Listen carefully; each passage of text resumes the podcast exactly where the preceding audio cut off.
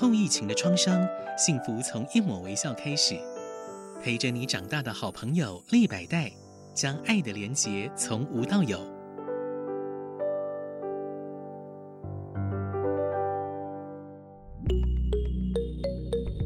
博物馆开门。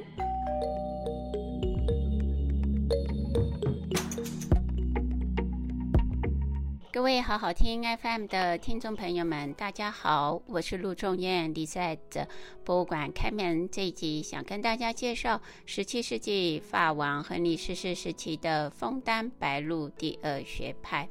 在前集，里在跟大家介绍了影响十七世纪法国绘画的风格，或者是矫饰主义和枫丹白露画派。这一期呢，我们就继续来聊一聊枫丹白露画派。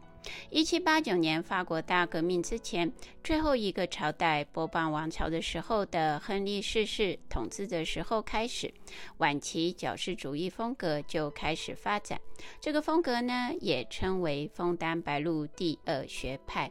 与法国第四个朝代——瓦拉王朝法王法兰西斯一世时期发展的枫丹白露第一学派 （Première École de f o n d a n b l e a u 相呼应。枫丹白露第二学派指的是法王亨利四世统治，还有他的王后玛丽的美第奇生卒年一六一零到一六一七摄政的期间，参与的王家建筑装饰的艺术家的风格学派。枫丹白露第一和第二学派的差别在哪里呢？枫丹白露第一学派时期的艺术创作，只有在巴黎南方的枫丹白露宫 （Château de f o n t a i n b l e。第二学派的范围就比较广，包括罗浮宫和位于巴黎西郊、建于一一二二年国王路易十四出生的地方 ——Saint-Germain-en-Laye 宫。除此之外呢，还包括王家挂毯工厂的创作。第二学派的艺术新团队与第一学派的区别在哪呢？第二学派有比较多的来自欧洲北方、比利时和荷兰的法兰德斯裔的艺术家参与，因此呢，风格是受到法兰德斯画派风格的影响的。为什么会发展出枫丹白露第二学派呢？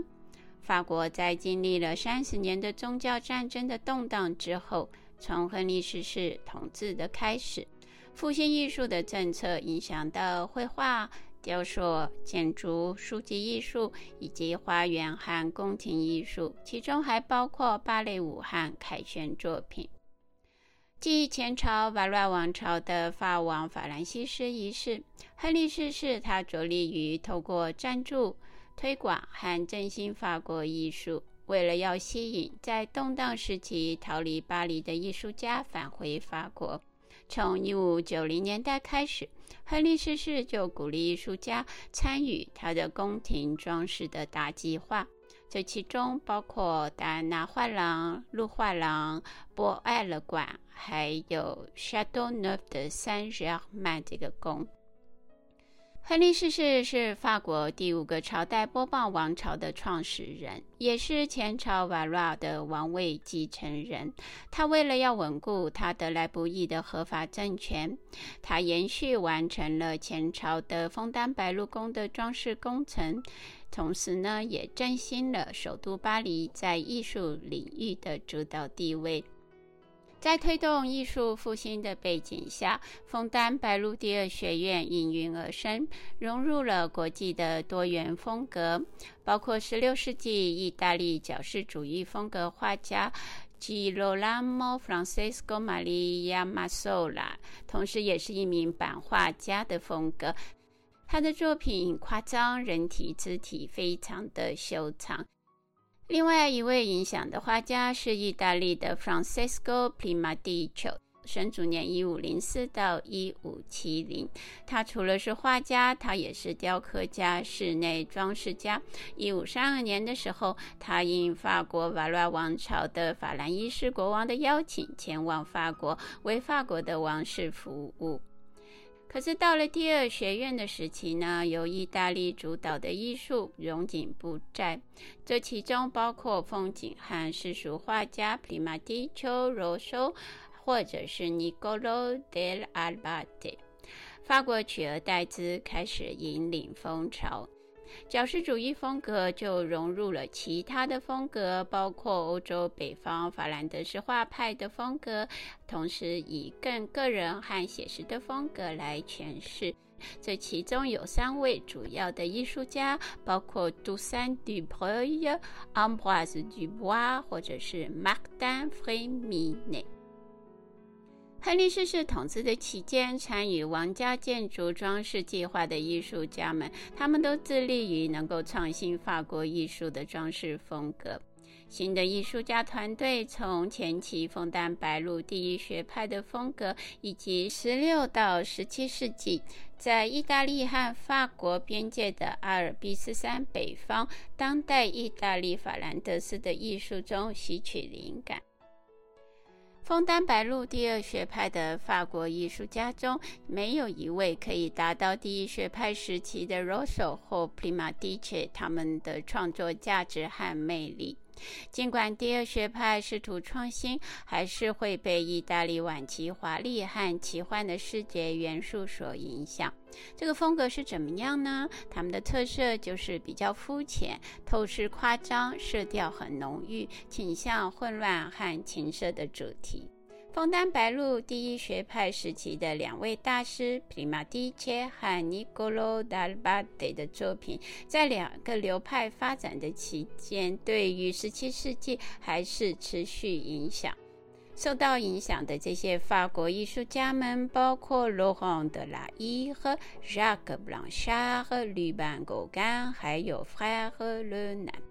第二学派负责装饰国王宫殿的法国艺术家包括 Jacob Bunel、Guillaume Dumay、Gabriel Audin，以及巴洛克的 Martin Fréminet，还有为亨利四世的王后 Catherine de Medici 创作的 Antoine Garon。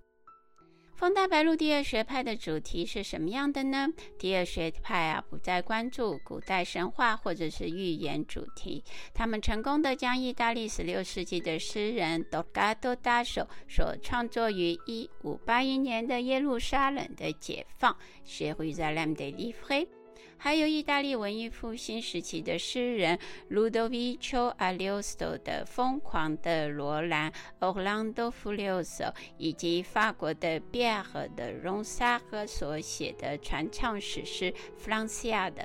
他把这些内容成为了绘画的主题。然而呢，重要和知名的委托人，他们还是比较偏好宗教主题。比方说，弗雷米内就曾经为三一礼拜堂 （Chapelle de la Trinité） 创作了巴洛克风格的装饰，被誉为十七世纪的新法国西斯丁 （Sistine Française）。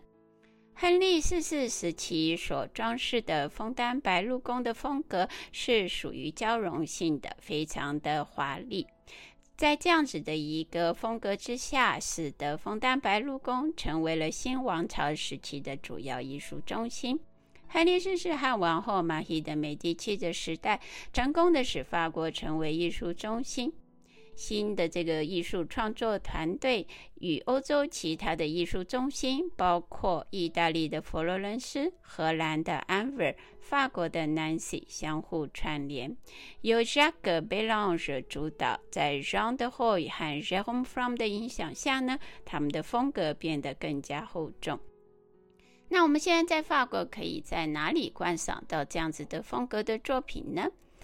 现今许多第二学派的作品以及布置去向，好在还是有一个城堡叫做 Annecy-le-Franc，保存和见证了法国文艺复兴时期枫丹白露第一和第二学派的风格。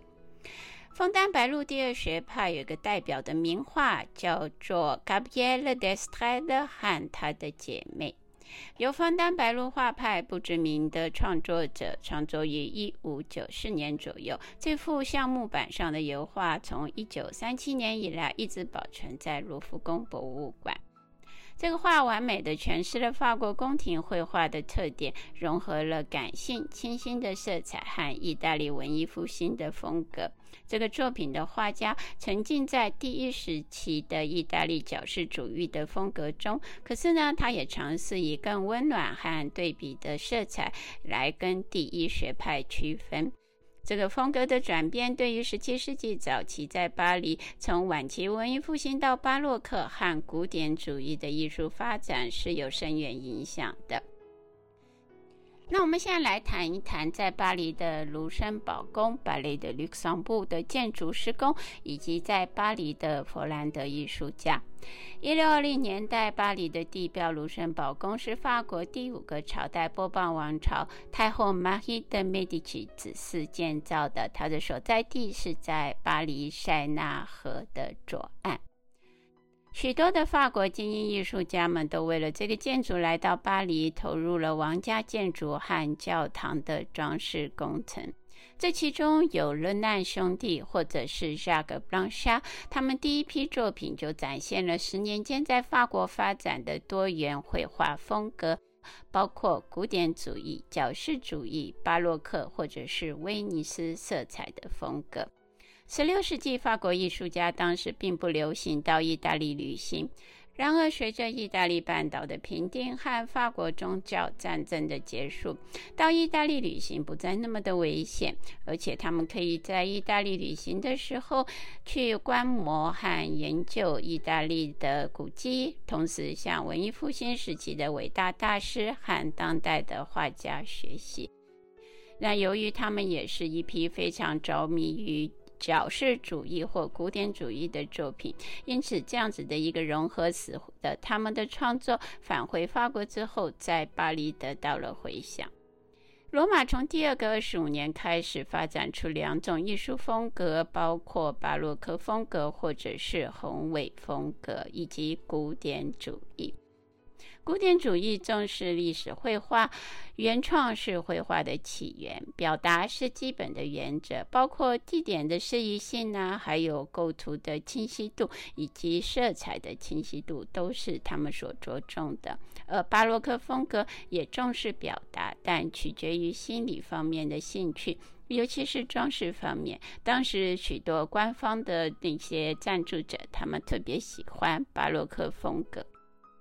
你在透过两集跟大家介绍了第一期和第二期的枫丹白露学派，主要是希望让大家知道，在艺术史的发展之中，文艺复兴一直到十七世纪这个过渡时期，是有两个重要的学派。一个就是枫丹白露第一期，还有第二个是枫丹白露第二期。希望透过这样子的介绍，可以让大家对于在法国领导的这个西方艺术史的部分有更深入的了解。谢谢大家。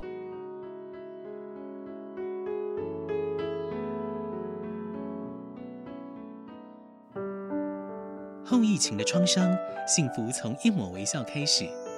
陪着你长大的好朋友立百代，将爱的连结从无到有。